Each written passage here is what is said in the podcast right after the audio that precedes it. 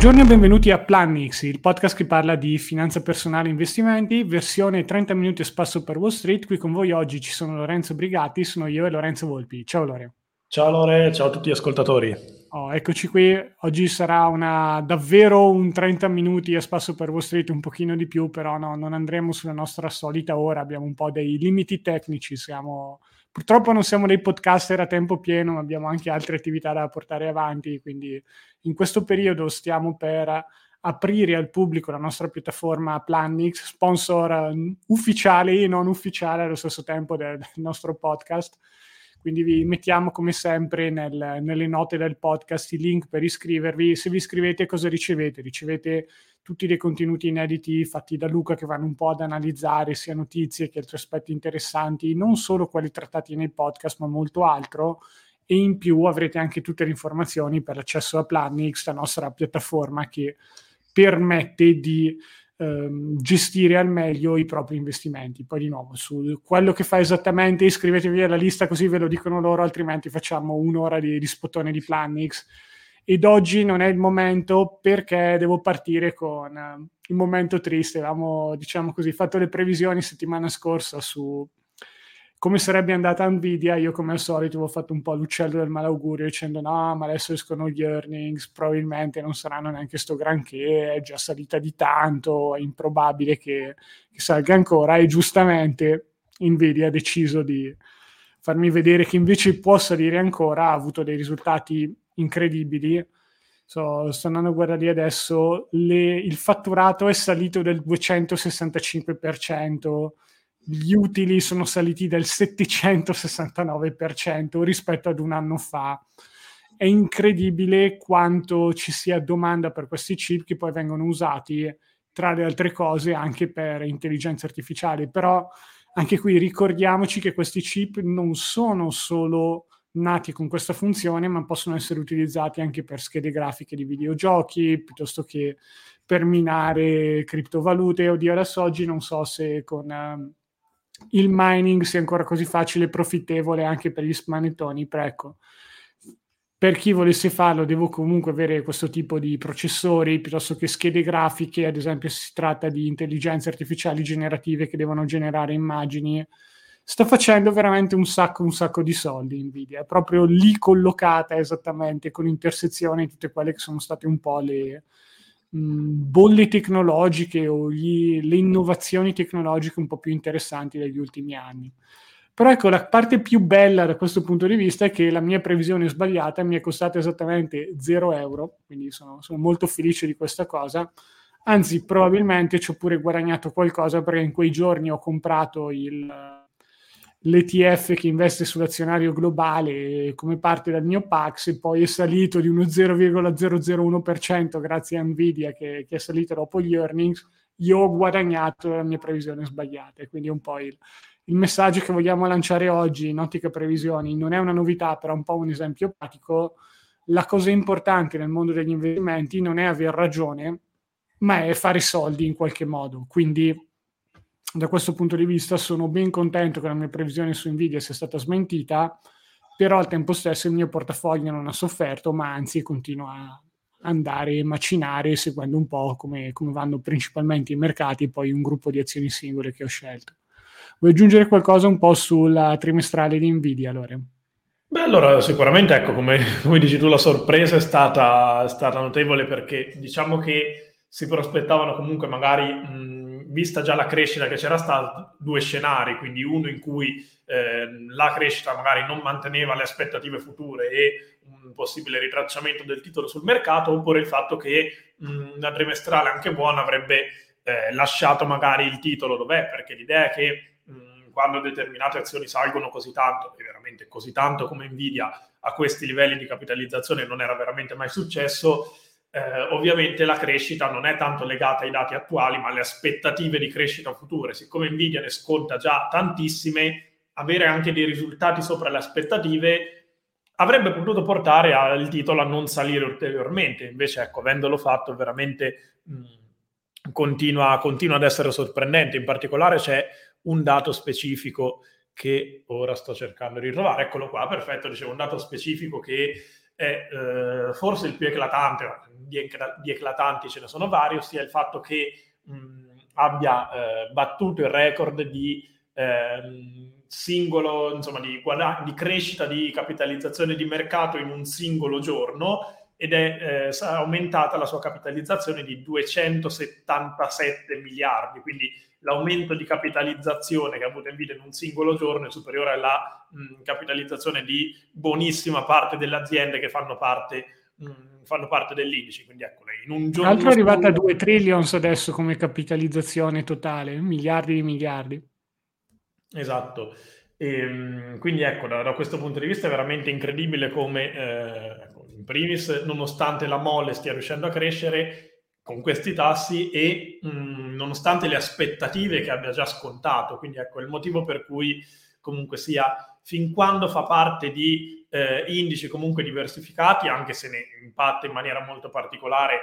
è giusto ed è inevitabile averla in portafoglio perché chiunque sia un investitore mm, in fondi indicizzati, quindi in ETF globali o magari in ETF eh, più specifici sull'azionario americano, ha eh, inevitabilmente una buona parte di Nvidia e non, non, non, c'è problema da quel punto di vista perché, eh, come, insomma, come, diciamo sempre, gli indici sono comunque trainati da pochi outlier, da poche eccezioni che nel lungo termine guidano il mercato con i loro rendimenti. Mh, fuori dalla media, dicevo, ecco, per chi invece magari sta continuando a speculare sul titolo singolo, ecco, di prendere in considerazione l'aspetto di riuscire a fare delle stime su eh,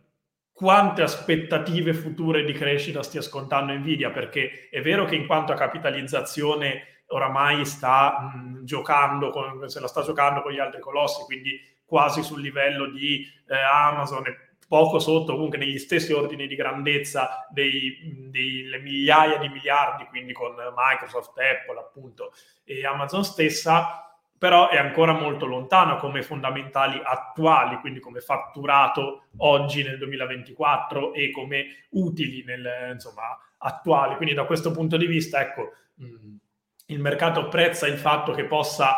valere a relativamente breve, insomma medio termine nei prossimi anni, quanto Amazon e Apple e compagnia bella, ma non lo sta ancora facendo. Quindi ecco, non dico che sia per forza assurdo perché il mercato lavora così, cioè sconta le aspettative future, quindi non quelle attuali, ma cerca di anticipare, lo diciamo sempre, però ecco, poi bisogna vedere se, se effettivamente lo farà, quindi insomma cautela da questo punto di vista, però ecco, tutto ciò sta portando comunque gli ETF, insomma in generale i principali indici di mercato, di conseguenza gli ETF che li replicano verso nuovi massimi, nuovi massimi per lo standard pure 500 che ha superato i 5100 punti dopo, dopo aver superato i 5000 da poco e quindi ecco beh ci si... Pure il Giappone è tornato sui massimi ufficialmente, quindi no, non ricordo se l'avessimo già detto, però anche un mercato come quello giapponese è tornato sui massimi, si, si respira aria di euforia sui mercati.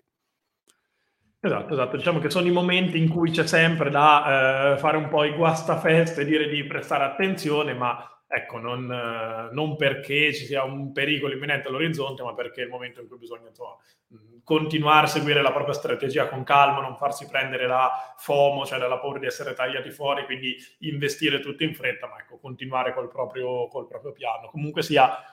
fin quando questa euforia comunque motivata alla base da aziende e quindi azioni, insomma pezzi di aziende che producono utili, è comunque una crescita eh, sensata, perché per quanto bisogna, ecco, come ho detto poco fa, stare attenti alle, mh, alle prospettive future di Nvidia, alla concorrenza che, che potrà ricevere, comunque la, ecco, queste spinte nascono da, dai fondamentali, dalle prospettive su fondamentali futuri, quindi comunque c'è una grande differenza rispetto alla, all'ondata di euforia del... Ehm, del 2021 della ripresa post-Covid che era stata pesantemente diciamo, inflazionata e condizionata anche da contesto di tassi a mercato estremamente bassi e eh, insomma meme stock e conseguenze di cui insomma, o anche i classici anni 2000 tutti che dicono eh, i 2024 sono i nuovi anni 2000 perché le tech stock sono tutte in bolla. Premesso che sul tutte parliamone. Poi c'è qualche eccezione anche addirittura nel mondo delle AI, quindi ne parleremo tra, tra pochissimo, notizia freschissima proprio pochi secondi prima di registrare il podcast. Però ragazzi, gli utili di Nvidia parlano, gli utili di Apple, di Microsoft, di Facebook, di Google, non è detto che siano sostenibili in futuro, ma del futuro si sa veramente poco, quindi il fatto che esistono oggi però è un qualcosa che li rende completamente diversi rispetto a boh, potenzialmente faranno soldi nel, nel prossimo futuro quando tutti i pianeti saranno allineati. No, i soldi li stanno facendo oggi, quindi sono utili che da questo punto di vista, diciamo, pesano di più, soprattutto in un mondo, come dicevi giustamente tu, Lore, in cui i tassi di interesse non sono più allo 0%, ma sono intorno al 4-5%. Quindi i soldi in mano oggi hanno un valore molto più importante rispetto ai soldi che arriveranno domani. Il ragionamento in questo caso è semplice, l'avevamo spiegato già in un vecchio podcast eh, dove c'era Howard Marks che spiegava magistralmente questo discorso. Finché i tassi sono a zero, uno può dire sì, sì, punta tutto sulla crescita, che portarsi a casa un gazzilione tra 10 15 anni è la scelta migliore. Quando invece ci sono eh, dei tassi che sono più alti come il 4 o 5%, ogni persona può dire, boh, a me non interessa arrivare per forza a un gazzilione, ma mi posso fermare a 30.000 euro e poi andarli a mettere in qualcosa di più sicuro che mi rende il 5, 50.000 euro, fare la stessa cosa, 100.000 euro e così via. Ah, a proposito di gazzilioni, piccola precisazione, perché mi sono fatto un po' prendere all'ingegner cane, citazione per quelli un po' più anziani che, che ci ascoltano, un trilione sono mille miliardi, non milioni e miliardi o miliardi e miliardi. Ho detto prima forse un numero esagerato, però ecco, migliaia di miliardi. Questo era il numero che volevo confermare. Per tornare un po' comunque al mondo tech, sono risultati che sono comunque contenuti negli utili quindi vedremo un po' quanto riusciranno a mantenerli, perché da questo punto di vista le leggi, proprio i principi dell'economia non cambiano. Se il tech dovesse continuare a crescere a questi ritmi, diventerebbe l'economia da certi punti di vista. Quindi è probabile che anche le magnifiche sette, di cui Nvidia fa parte, sta tirando anche lei il carretto per le magnifiche sette, quindi le magnifiche 7 tirano il carretto per l'indice, ma Nvidia tira il carretto alle magnifiche 7, quindi è forse Nvidia che sta davvero tirando gli indici. Queste sono un po' le società di oggi, vedremo cosa succederà in futuro, però non... è sicuramente uno scenario molto diverso rispetto a quello in passato. È comunque un settore che non è in bolla per l'intelligenza artificiale, dicevamo, perché la notizia fresca che volevo darvi prima è il fatto che Baidu, una società che è l'equivalente di Google nel mondo cinese, è uscita proprio oggi con i risultati, sono stati, oggi stiamo registrando mercoledì 28 febbraio, sono stati ok da certi punti di vista perché hanno battuto sia il, le aspettative di fatturato che di utili, anche se gli utili sono non gap, quindi qui in momento non è finanziari vuol dire che non sono secondo i general account, uh, accounting principle, l'altra non mi ricordo cosa sia, però sono eh, di solito co- cosa si fa? Questo tipo di utili gap sono quelli tradizionali del sistema di accounting americano. Delle società, tra cui ad esempio anche Berkshire, possono dire questo modo di rappresentare l'utile però non è rappresentativo del nostro business, ecco qui una versione adjusted, aggiustata di questo utile che è più rappresentativa. In realtà è un po' secondo me una mezza truffa, nel senso perché a parte Berkshire che spiega chiaramente come mai l'utile non è rappresentativo del suo business, perché in, secondo la contabilità americana cambiata cinque anni fa, gli utili devono avere anche al loro interno gli scostamenti dei portafogli azionari quando si parla di società holdings come Berkshire o altre assicurazioni, quindi i risultati vanno un po' su e giù quasi a caso. Tante altre società invece usano questi non-gap earnings per mettere un po', aggiustare un po' dei numeri no, non proprio entusiasmanti, quindi non, dipende un po' dal caso per caso, però ecco, facciamo tanta attenzione a questo punto di vista perché è vero che la misurazione contabile non è perfetta, ma molto spesso, a parte eccezioni, ehm, gli utili normalizzati o gap, se vogliamo chiamarli così, sono quelli che effettivamente sono più rappresentativi dello stato di salute di un'azienda. Comunque, probabilmente più per una questione di guidance che di altro, o comunque di aspettative mancate, Baidu ha ottenuto dei risultati che non sono stati ottenuti soddisfacenti dal mercato infatti adesso si sta facendo il suo sano meno 6, spero da controllare che ce l'ho. Però sono giusto azionista di Baidu, quindi no, non compratela, non è stato un buon investimento, no, non ne sono contento e sto pensando di, di venderla un po' il prima possibile, però ecco si fa un meno 6 che non, non è diciamo il massimo ed è secondo me interessante perché c'è meno 6 e 59 se 73, ok. è interessante perché si parla tanto di bolla dell'intelligenza artificiale, ma non so se abbia senso chiamarla bolla, perché se sale solo Nvidia di fatto con, con livelli da bolla, sembra più una situazione simile a quella di Tesla qualche anno fa. Tra l'altro, se si vanno a vedere i movimenti delle opzioni, lì davvero Nvidia è diventata la nuova Tesla con uh, il numero di contratti e di opzioni che sono aperte per scommettere sul prezzo di Nvidia che supera quello di, di tutti gli altri, diciamo così, titoli dello standard puro, comunque degli indici americani. Non lo so, mi, è molto molto strano perché anche ad esempio, non, nonostante sia citata nelle earning calls, non è che tipo Microsoft ha già cominciato a dare qualche numero dicendo, eh sì, su Copilot eh, stiamo guadagnando tot, su ChatGPT attraverso OpenAI guadagniamo tot. Boh, non, è un momento un po' strano da questo punto di vista, perché c'è un po' di ottimismo sui mercati, ma non sono affatto convinto che sia dovuto alle intelligenze artificiali generative. Tu cosa ne pensi, Lore? No, guarda, sono d'accordo anche perché, ecco, in realtà al di là, beh, magari sì, del, del, caso specifico di Baidu, che è sicuramente interessante, anche perché poi eh, nelle scorse settimane avevamo commentato il fatto, mh, abbiamo analizzato spesso il fatto che la, insomma, i mercati finanziari cinesi siano abbastanza in sofferenza, sia magari ecco, nel, nel, lungo termine, abbiamo visto questa parte di insomma, diciamo, man, man, cioè, mancati guadagni nel senso rispetto, non hanno tenuto il passo degli indici azionari eh, americani e in generale di quelli eh, globali e in particolare anche nelle ultime settimane avevamo analizzato un caso interessante di eh, interventi del governo cinese per cercare di ehm, insomma, di mitigare questa questione. Quindi dicevo, magari se si prende il caso di una nazione cinese, eh, si può obiettare magari che l'impatto eh, negativo di un'azienda, anche legata all'intelligenza artificiale, sia principalmente legato a un contesto ehm, negativo del mercato di riferimento. Però il fatto è che ci sono aziende anche nel mercato eh, americano, comunque sia legate al mondo eh, tecnologico e mh, pur non essendo in prima linea, comunque eh, pronte ad,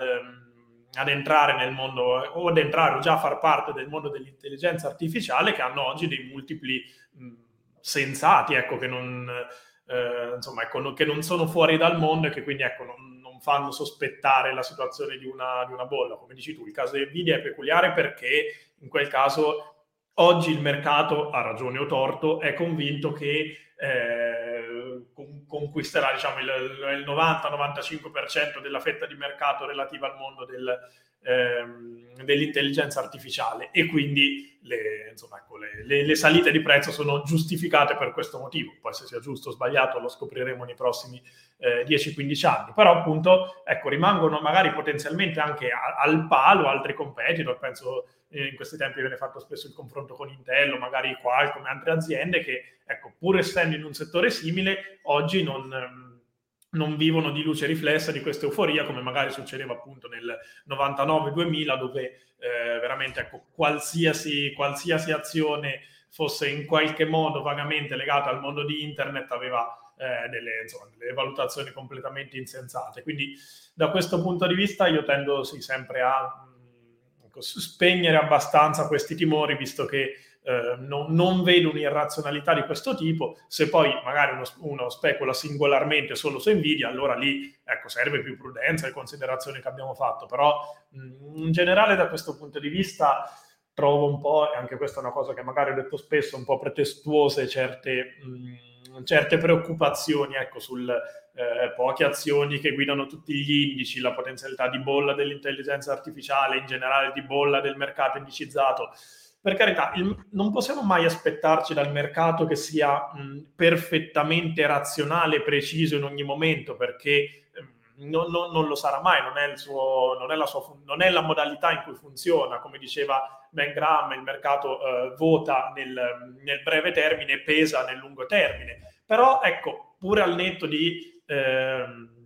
dell'irrazionalità, diciamo, che per vari mercati in ogni momento, non mi sembra un momento più anomalo di molti altri che abbiamo vissuto, perché se andiamo a analizzare la situazione da fuori c'è un settore che con buonissime probabilità rivoluzionerà, stravolgerà e sta già per certi versi eh, stravolgendo il mondo delle aziende, del lavoro, della nostra vita in generale, cioè l'intelligenza artificiale. Questo settore sta venendo cavalcato da aziende che già producono mh, quantità di utili impressionanti, hanno capitalizzazioni di mercato ingenti e mh,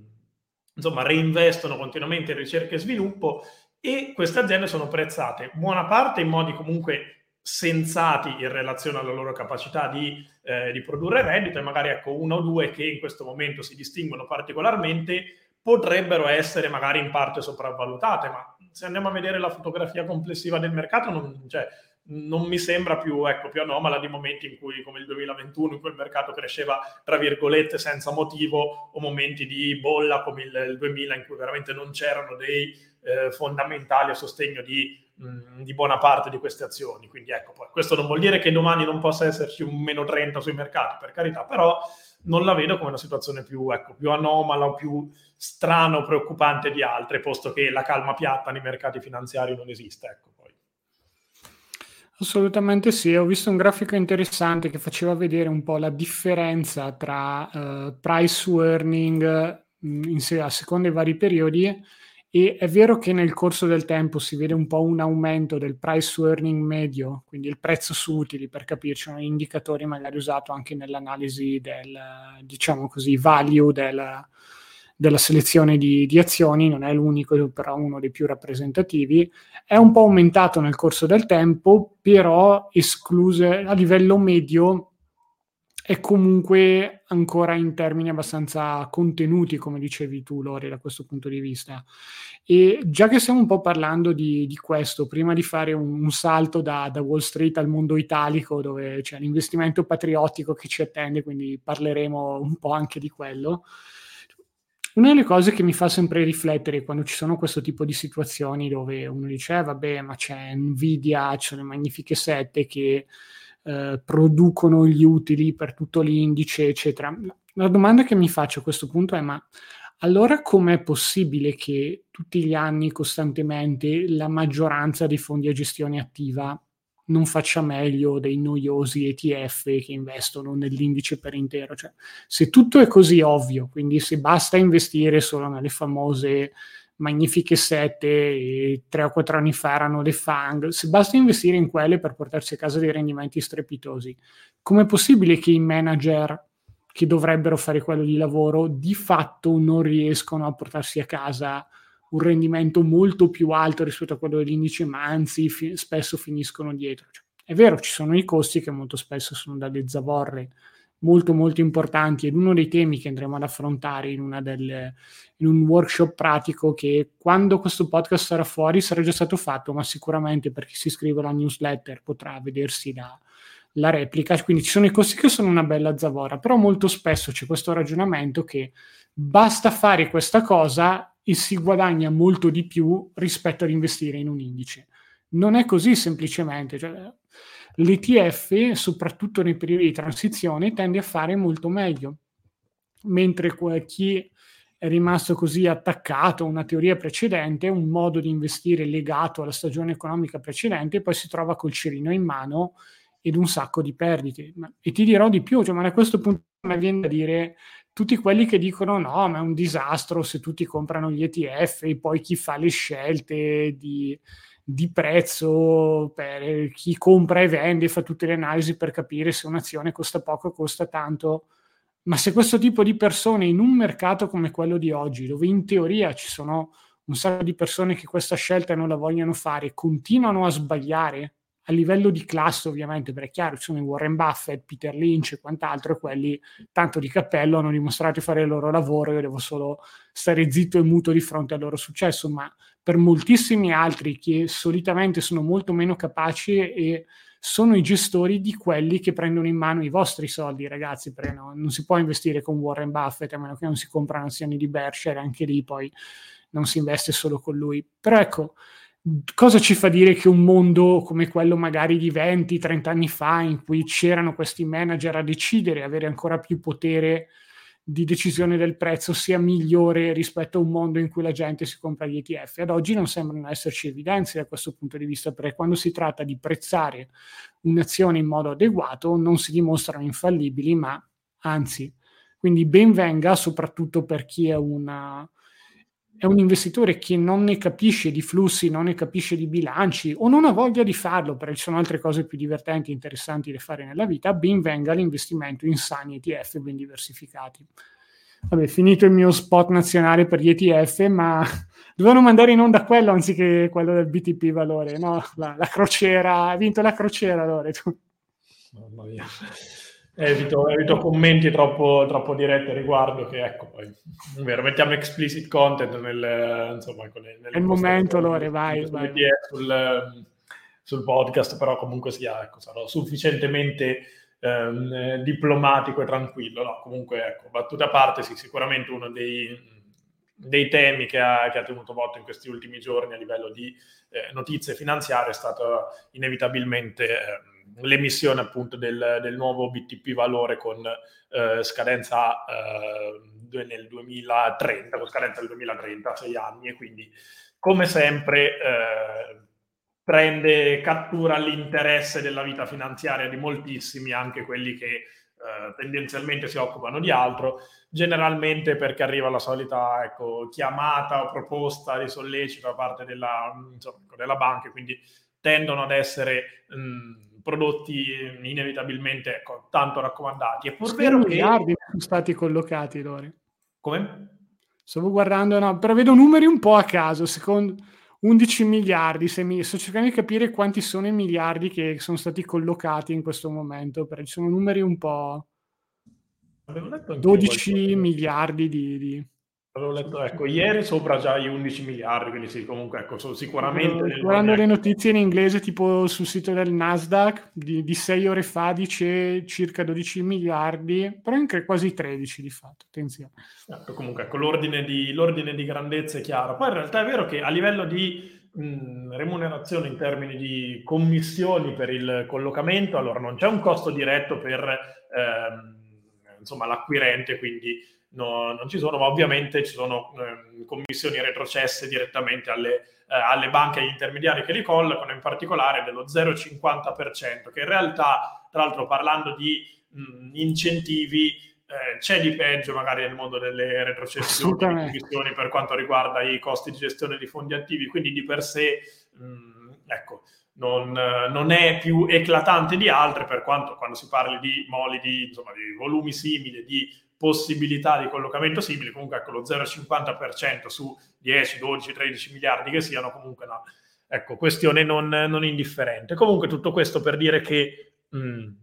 al di là dei, insomma, ecco, dei, dei, dati tecnici, quindi si tratta di un, un, BTP che paga una cedola trimestrale in crescita eh, nel tempo, quindi del 3,25% lordo nei primi tre anni e del 4% nei, eh, insomma, ecco, nei, nei tre anni successivi e mm, da, da, questo punto di vista, ecco, una delle notizie, uno degli eventi che ha fatto più clamore è stato comunque, il, almeno per me, il fatto, il, la, la, modalità particolare, diciamo peculiare con cui è stato, eh, con cui è stato promosso, quindi appunto è, magari l'avrete già visto, sentito parlare, c'è stato appunto uno spot in cui questa coppia di signori ecco, va in crociera grazie a una potenziale vincita alla lotteria, no, grazie alla sottoscrizione dei eh, dei BTP valore. Quindi diciamo Hanno fatto che... i conti di quanti dovevano essersene comprati, erano milionari di, di fatto. Beh, insomma, per, per, esserci già andati, insomma, prima ancora delle prime cedole trimestrali, mi sembra un po' notevole, quindi eh, non, non, capisco neanche l'effettivo senso, però vabbè, al di là... Devono venire loro a fare il podcast, loro, e spiegarci come si investe. Esatto, esatto. E purtroppo ecco, è sintomatico comunque sia di un problema, ossia il fatto che gran parte dei prodotti finanziari non vengono acquistati dagli investitori, ma vengono venduti dagli intermediari, che mm, insomma sembra una differenza semantica, eh, così tanto per fare pignoli, no, è una differenza sostanziale perché è la differenza tra chi prima pianifica e poi decide di acquistare strumenti e chi non ha un lavoro di pianificazione, ma si ritrova proposte di strumenti finanziari, anche perché, come diciamo sempre, un BTP è innanzitutto un titolo singolo e non quindi non diversificato per forza di cose, perché un singolo titolo di un, uh, un emittente con rating AAA, che quindi è mh, mm, ecco, basso, cioè insomma un passo dal, dai junk bond ai cosiddetti bond spazzatura, quindi perché questo chiaramente per, la, uh, per i timori sulla solvibilità del debito pubblico italiano, è un titolo che distribuisce cedole, anche qui dovremmo aprire un mondo perché io devo... Mh, mm, capire al di là di specifiche necessità di chi magari ha esigenze di rendita, perché gran parte degli investitori che hanno come finalità quello dell'accumulo di capitale mh, siano così attratte dalle cedole che alla fine sono un meccanismo inefficiente per quanto riguarda ecco, la possibilità di reinvestimento, quindi visto che vanno a diciamo, bloccare il meccanismo dell'interesse composto, visto che anziché essere reinvestite le cedole e i dividendi come succede ne, negli ETF ad accumulazione, vengono appunto incassate quindi tassate al momento. Quindi ecco, magari un giorno capirò meglio la, mh, la fascinazione verso cedole dividendi quando non se ne ha una reale necessità, cioè poi effettivamente... La so, Lore, la so, la so, fammi schiacciare il pulsante che... Vai. C'è un meccanismo psicologico fondamentalmente, perché che piace o meno, secondo me, anche tanti investitori, e non solo italiani, non sono così illuminati e zen, ma sì, reinvestiamo tutto, eccetera. C'è sempre l'idea nel momento in cui i soldi lasciano le casse della società, entrano nel mio conto corrente, sono miei, ho più controllo su questi soldi, sono soldi che esistono. Dice sempre, soprattutto nel mondo del trading, finché non hai venduto non hai un guadagno, con i dividendi hai venduto, tra virgolette, sono dei soldi che ti sono entrati. E in più c'è il, diciamo così, bonus che ti possono aiutare magari nei momenti negativi Cosa intendo? Dovesse arrivare un meno 20, meno 30% sul prezzo dei BTP, valore, cosa significa? Si sono alzati i tassi ancora boh, di 3 o 4 punti. Se uno si apre, si guarda l'home banking dove è il BTP, dice, eh, però una bella merda. Però si ricorda, ah, ma se tanto li tengo 7 anni, ritorna in valore uguale, ogni tanto mi arriva pure la cedola come contentino. Chiaro che poi con i, i tassi al 7, 7,5, quello che è una cedola al 3 è un po' una merda ed è la ragione per cui il prezzo dell'obbligazione, in questo caso del BTP, è sceso. Ma il nostro cervello non è così sofisticato, fa il ragionamento che dice, vabbè, porto comunque i soldi a scadenza e mi tengo qualcosina che mi arriva anche dai dividendi. È un po'... Cioè, c'è una ragione per cui si parla tanto de forse parlava, era un po' che non li vedo, del concetto di rendita passiva, questi soldi che entrano sul conto corrente senza fare un cazzo e tutti essere contenti. Il principio è esattamente lo stesso, con i dividendi non è che non si fa nulla, a parte i due clic iniziali in realtà ci sta prendendo del rischio finanziario per portarseli a casa, ma di nuovo il nostro cervello non è così sofisticato, per il nostro cervello rischio finanziario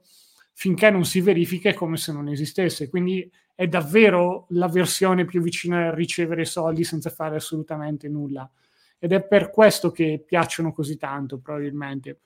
In più c'è sempre un po' anche, ecco, poi chiudo e ti lascio tornare a parlare di BTP valore, c'è sempre un po' questo complottismo e dietrologia, lo sento tanto anche sugli ETF e le accumulazioni, che vogliono dire, sì, ma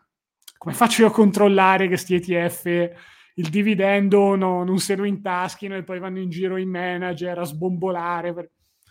Ragazzi, sono, se volete andarlo a vedere, andate su un prospetto, sono 400 passapagine, dopo ci sono scritti tutti i vari dividendi incassati, quando e quanto sono stati, quote sono state comprate di questo ETF. Se volete la versione veloce, fate la differenza tra l'ETF che è ad accumulazione, quello che è distribuzione, che investe esattamente nello stesso indice, la differenza di prezzo di rendimento che vedete riflessa sono i dividendi, guarda caso, più con, con la forza di interesse composto aumentati un po' di più. Però è interessante, cioè forse è un po' quando arriva da quelli che scoprono che i consulenti finanziari un po' più tradizionali hanno interessi, quindi poi gli, gli scatta un po' questa sindrome di sfiducia che li porta a non fidarsi più di nessuno, ETF inclusi, perché sono anche loro parte di quel sistema marcio lì.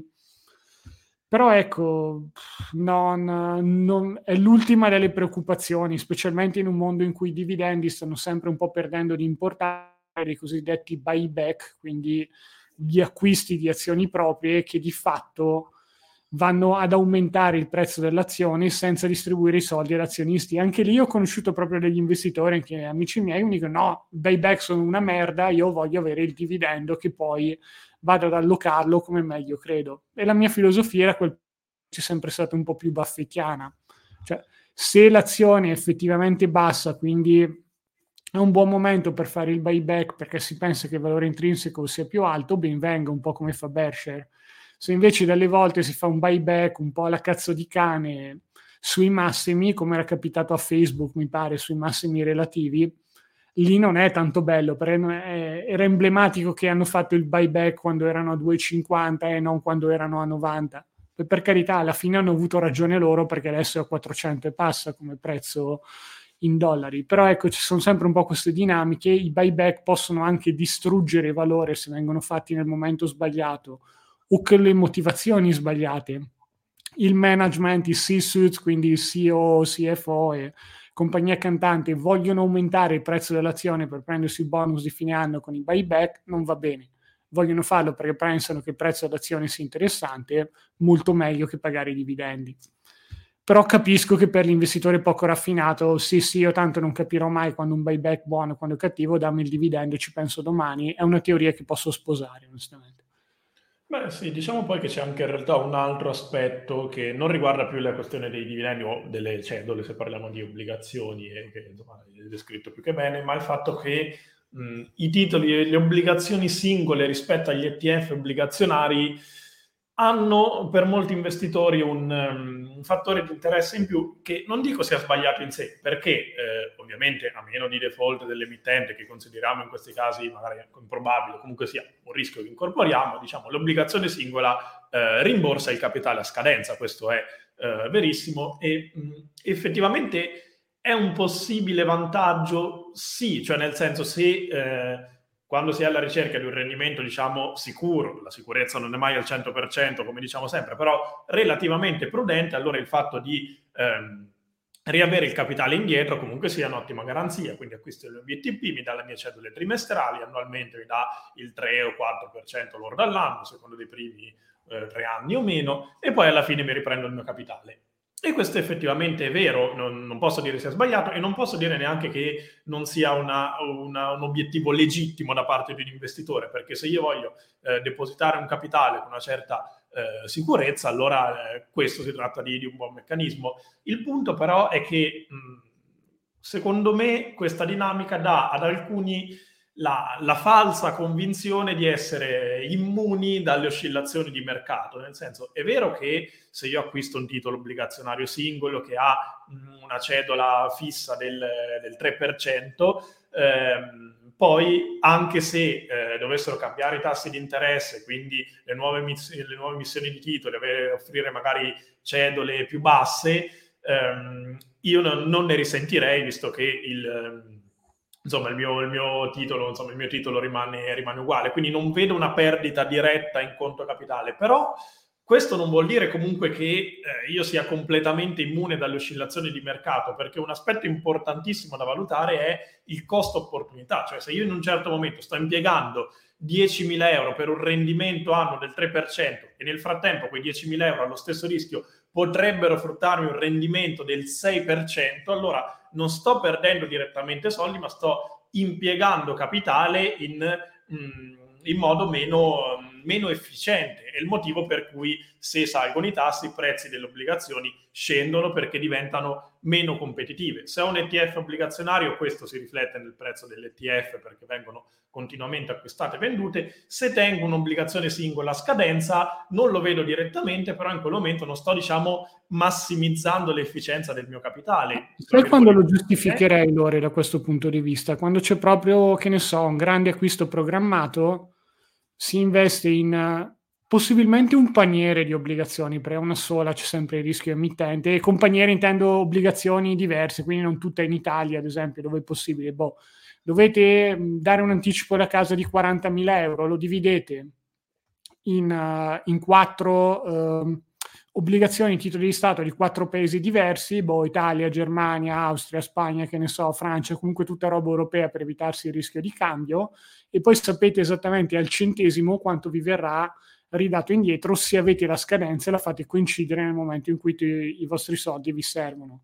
Io onestamente mi auguro che arrivino degli ETF così, cioè la versione ETF di questo come un po' avevano già tentato di fare quelli di iShares, iBonds mi pare si chiamasse, sì. qualcosa del genere, però che purtroppo però erano solo ETF corporate, quindi c'è un pochino di rischio extra in più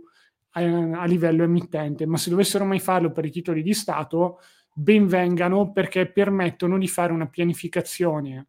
molto più precisa per obiettivi a medio termine dove investire sui mercati azionari non è esattamente appropriato a meno che non si vada con dosi molto molto basse, un altro portafoglio sapientemente diversificato, quello potrebbe essere una cosa interessante una delle applicazioni migliori anche per i famosi BTP valore. Cioè, ecco, se uno to volesse andare in crociera nel 2030 deve tenersi i soldi, eh, vuole andarci con gli interessi dei BTP valori, forse nel 2030 se investe a sufficienza ce la fa. Però lì c'è sempre, con questo tipo di prodotti è sempre un po', secondo me, non super efficiente perché, perché danno la cedola, cioè a quel punto tanto valeva prendersi il, um, uno zero coupon ad esempio o simili, ce ne sono tante, sono state messe con un tasso dello 0%, vengono usate anche per recuperare minusvalenze a volte, poi non fatelo a casa perché sono cose che richiedono comunque attenzione, eccetera, c'è un meccanismo di recupero particolare, non, non, improvvisatevi con queste cose, però questo tipo di obbligazioni sono più sensate perché le comprate oggi a boh, 90, 92, 94, quello che è, sapete già che il tal giorno, quando vengono rimborsati, se l'emittente, che è uno Stato, un'entità sovranazionale, non è fallita, vi ritorna a 100, potete stare tranquilli che voi, quasi tranquilli, che per il giorno boh, 27 eh, febbraio 2030 avrete esattamente quei soldi lì, quando ne avete messi invece 5-6 anni prima un po' di meno. Però ecco, a parte questo caso, poi non, Secondo me il problema che hanno ancora le obbligazioni singole è un po' la mancanza di diversificazione e il taglio minimo. Perché con l'ETF si può comunque diversificare anche con, c- con 50-100 euro, con le obbligazioni singole molto spesso i tagli minimi sono 1000 euro, quindi si incentiva un po' ad andare a concentrare tanto nelle obbligazioni singole, un po' una di quelle ragioni per cui ridendo avevamo definito l'investimento nel BTP valore un investimento patriottico, perché sono soldi che si prestano all'Italia e BTP, se vogliamo dirlo in un altro modo. Quindi c'è un certo elemento di patriottismo, tra virgolette. Poi bisogna vedere se vengono anche utilizzati bene. Ecco.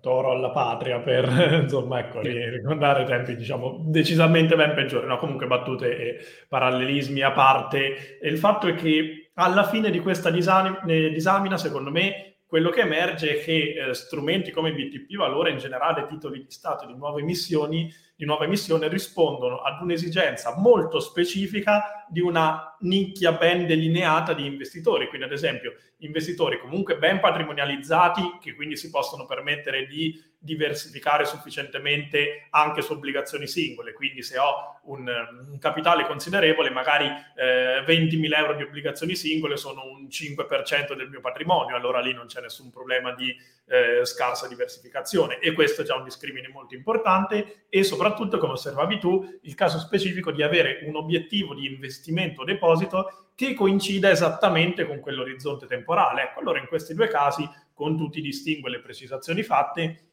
ha senso prendere in considerazione un'obbligazione singola, sempre se non si tratta di un orizzonte temporale di riferimento troppo lungo, perché lì comunque investire in portafogli più diversificati, anche con una parte di azionario, magari in certi casi può essere valutato opportuno. E quello che succede appunto è che se mh, restringiamo la cerchia di tutte queste opportunità, rimane veramente una ehm, piccola parte di persone per cui è davvero la scelta più efficiente, che non giustificherebbe i 13 miliardi di, ehm, di BTP collocati nei, negli scorsi 4-5 giorni. Quindi ecco, da questo punto di vista il problema a monte torna sempre lo stesso, che è quello che citavamo all'inizio, quindi la mancanza di adeguata eh, pianificazione per obiettivi e chiarezza di intenti quando si investe. Quindi ecco il, problema di fondo torna, torna ad essere sempre lì e il risparmiatore, l'investitore medio deve diventare sempre meno fruitore passivo di queste proposte, sempre più un, eh, gestore, cioè un, sì, un, pianificatore attivo che acquisti sulla base delle, delle sue esigenze. Ecco, cerchiamo di fare la nostra parte per, per, incentivare a farlo, che quindi è una posizione molto più, secondo me, mh, sfaccettata rispetto al BTP valore sì o no, anche perché gli strumenti ecco, non, non, hanno sentimenti, non hanno cuore, noi siamo agnostici verso gli strumenti, non ci sono strumenti buoni, cattivi, belli o brutti, sono adeguati o non adeguati a certi obiettivi, efficienti o inefficienti, dopo parlando di costi, performance e quant'altro. Ecco, non è più complicata di così, diciamo. Assolutamente sì. Pronti a tornare a Wall Street adesso, dopo che abbiamo fatto un po' questo momento oro alla patria, la risposta è boh, se vi fa comodo sì, se no ragazzi pensateci che sicuramente c'è di meglio in cui si può investire. Questo è un po' il riassunto sul mondo BTP valore. C'è un po' un, uh, un'altra cosa interessante da andare a vedere, gli short squeeze non sono morti ragazzi, non so se sia una notizia buona o cattiva, però ne è capitato uno recentemente su Beyond Meat, non so quanti di voi la conoscano, però è una società il cui scopo era quello di creare della carne che non era carne, quindi carne prodotta da vegetali o con, con, altri meccanismi, carne per vegani. Era un tema che si sposa molto bene con un certo tipo di ambientalismo che sostiene che il consumo di carne sia una delle ragioni dell'aumento di CO2 piuttosto che di resistenza agli anti, antibiotici, mille altre robe, insomma. E mangiare anche solo a livello di individuale, mangiare meno carne può essere più salutare onestamente un ginepraio in cui non mi voglio avventurare, quindi no, non mi voglio improvvisare dietologo oggi, però diciamo che Beyond Meat è una delle risposte che il capitalismo ha fornito a questo tipo di esigenza. E a quanto pare non erano andati benissimo finora, perché comunque sono, erano arrivati a un meno 90 dai, dai massimi come azione, però durante l'ultima sessione invece hanno avuto una, un'impennata da questo punto di vista, erano salite fino al 61% in pre-market, adesso si stanno girando intorno al 47%, sono comunque ancora in perdita pesante, quindi rispetto ai massimi sono sotto dell'83%, ma i risultati della trimestrale non erano stati così eccezionali da giustificare questo tipo di aumento. Però sono stati una sorta di risultati un po' alla meno peggio, mettiamola così, quindi comunque quasi accettabili e poi cosa è successo? Sono stati ritenuti comunque un segnale, chiamiamolo così, positivo dopo mesi di earnings e di aspettative molto negative e il fatto che sia partito un po' questo segnale ha fatto sì che tanti short seller, c'era il 40% del flottante di queste azioni, il 40% di tutte le azioni disponibili era diciamo così impegnato dagli short seller che di fatto le stavano un po' utilizzando per scommettere su ulteriori ribassi. Quando invece è cominciato ad esserci un rialzo anche abbastanza significativo, tanti short seller hanno chiuso le posizioni, il che significa che per farlo hanno dovuto acquistare queste azioni, guidando il prezzo rialzo un po' come era capitato con GameStop ai tempi delle, delle meme stock.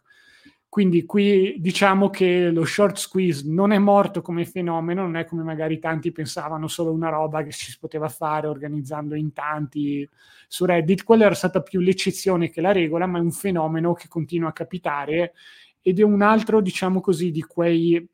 segnali che deve far fare molta attenzione quando si investe in titoli singoli, specialmente quando chi ha i mezzi decide di andare short, perché lì si aprono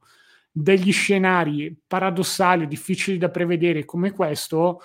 e poi le perdite sono molto molto ingenti. Personalmente poi a me lo short non piace tanto, non tanto per ragioni anche qui patriottiche, non voglio shortare le aziende che sono il fiore all'occhiello dell'Italia e dell'America, di quello non me ne frega nulla, ma per la simmetria del payoff. Cosa significa?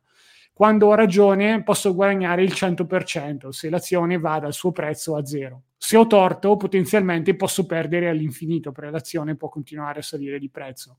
Questo è un tipo di... Ehm, payoff, appunto, potremmo chiamarlo come boh, insieme di risultati, si può tradurre in italiano, che non mi piace perché ci sono potenzialità di perdite illimitate e di guadagno limitato. E in teoria bisogna cercare di fare il contrario, che guarda caso è fornito dalle azioni andando long. Se compro un'azione andando long, la mia perdita è massimizzata al 100% del capitale che ci ho messo, ma il mio guadagno potenziale boh, è più infinito fino a quanto può crescere. Allora, da, da, un punto di vista, eh, diciamo, proprio effettivamente di, di, approccio, sono anche d'accordo con te, quindi ecco, non, difficilmente sarei uno short seller in prima persona, diciamo che però sono comunque un, eh, invece un sostenitore in generale dei, degli short seller nel mercato, perché comunque sia danno un contributo eh, importante al mercato nel complesso, perché magari ecco, c'è ehm, l'idea di short seller speculatori sempre con una connotazione negativa, anche il termine speculazione in sé in genere ha più una connotazione negativa, quando in realtà nei mercati è mh, abbastanza neutrale e mh, quello che fanno gli, gli, short seller appunto è contribuire a, un, in maniera importante al lavoro di price discovery, cioè di scoperta del prezzo, nel senso che andando a ehm, provare a capitalizzare su determinate inefficienze, quindi magari ehm, azioni che sono effettivamente salite troppo rispetto al reale, eh, al reale valore, quello che fanno mh,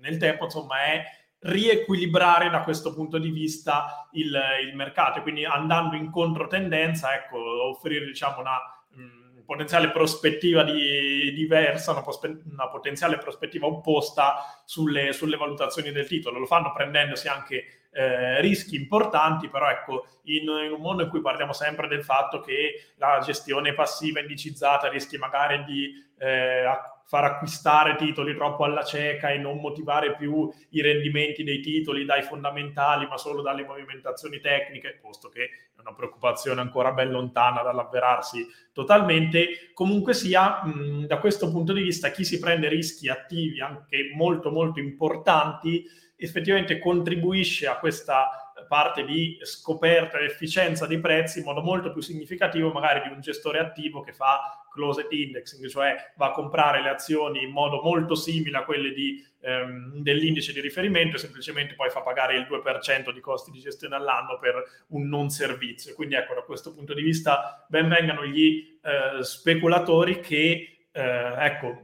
mettono in gioco in maniera importante le proprie opinioni sui prezzi di mercato e che ecco, corrono anche rischi importanti perché una delle dinamiche che può capitare appunto è il cosiddetto eh, short squeeze di cui hai parlato tu poco fa e quindi il fatto che le, mh, le posizioni degli short seller erano diventate eccessive e sono stati appunto eh, schiacciati e insomma penalizzati eh, portando su in maniera importante il prezzo dell'azione quindi portandoli a dover coprire diciamo in maniera troppo importante la loro posizione. Questo è un rischio enorme come osservi tu perché le potenziali perdite sono illimitate perché si tratta della differenza tra eh, il prezzo dell'azione che aveva puntato sul suo ribasso e un potenziale prezzo più elevato, quindi appunto un divario potenzialmente illimitato se l'azione cresce tanto. Uno short squeeze eclatante era stato quello su, su GameStop e la vicenda che abbiamo commentato milioni di volte. Quindi ecco, è un rischio veramente importante che però, al di là del loro potenziale guadagno, ha una reale necessità all'interno dei, dei mercati finanziari. Quindi ecco, ben venga e ben vengano poi le azioni che invece riescono a eh, reggere anche agli attacchi al peso dei short seller perché sostenute da altri investitori perché poi ecco effettivamente sostenute anche dai suoi eh, fondamentali quindi insomma sono dinamiche sempre interessanti da osservare e Vedremo poi Beyond Meat dove andrà perché al netto di tutta questa vicenda comunque rimane in netta sofferenza rispetto ad anni fa, proprio perché finora non ha mantenuto le attese a livello di ecco, prospettive di crescita e di vendita e di eh, capillarità diciamo, del suo prodotto sul, sul mercato. Sì, l'ennesimo dimostrazione che andare ad investire sui trend del momento, qualsiasi essi siano, non esattamente paga Adesso dobbiamo un po' chiudere perché siamo molto vicini alla, al nostro cut-off, dobbiamo andare un po' a dei, dei, meeting, fare un po' altre cose, però ecco è successo anche con Tesla, quindi un Tesla, magari ce la teniamo come per settimana prossima molto velocemente, anche quella, il trend delle auto elettriche sta soffrendo tanto a livello di, di numeri e Tesla neanche un po' la dimostrazione, quindi in, tutto, in un anno in cui sembra andare bene tutto, le azioni di Tesla stanno perdendo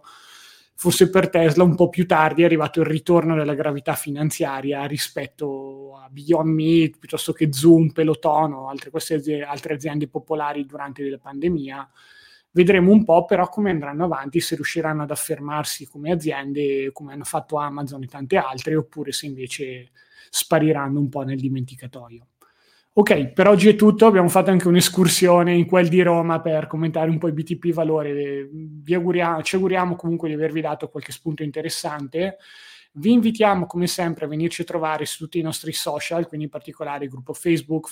Plannix, Finanza Personale Investimenti, pagina Instagram, siamo su LinkedIn, siamo un po' dappertutto a parte TikTok, ecco, lì non ci siamo ancora, però venite a trovarci. Da parte mia è davvero tutto, grazie ancora per l'attenzione, grazie a te Lore per essere stato qui con me oggi, è sempre un piacere fare una chiacchierata insieme. E a tutti voi ci aggiorniamo alla prossima. Grazie a te Lore, sempre un piacere anche per me queste chiacchierate. Vi ricordo che in descrizione troverete il link per iscrivervi alla lista d'attesa per tutte le informazioni su Planix, la nuova piattaforma, e la, le tonnellate di materiali gratuiti e informativi che arriveranno con l'iscrizione, alla newsletter, con l'iscrizione alla lista d'attesa, quindi newsletter, workshop e così via. Per qualsiasi altra domanda siamo a disposizione su staff.lixinvest.com. Anche da parte mia davvero tutto, vi ringrazio nuovamente e vi saluto, alla prossima.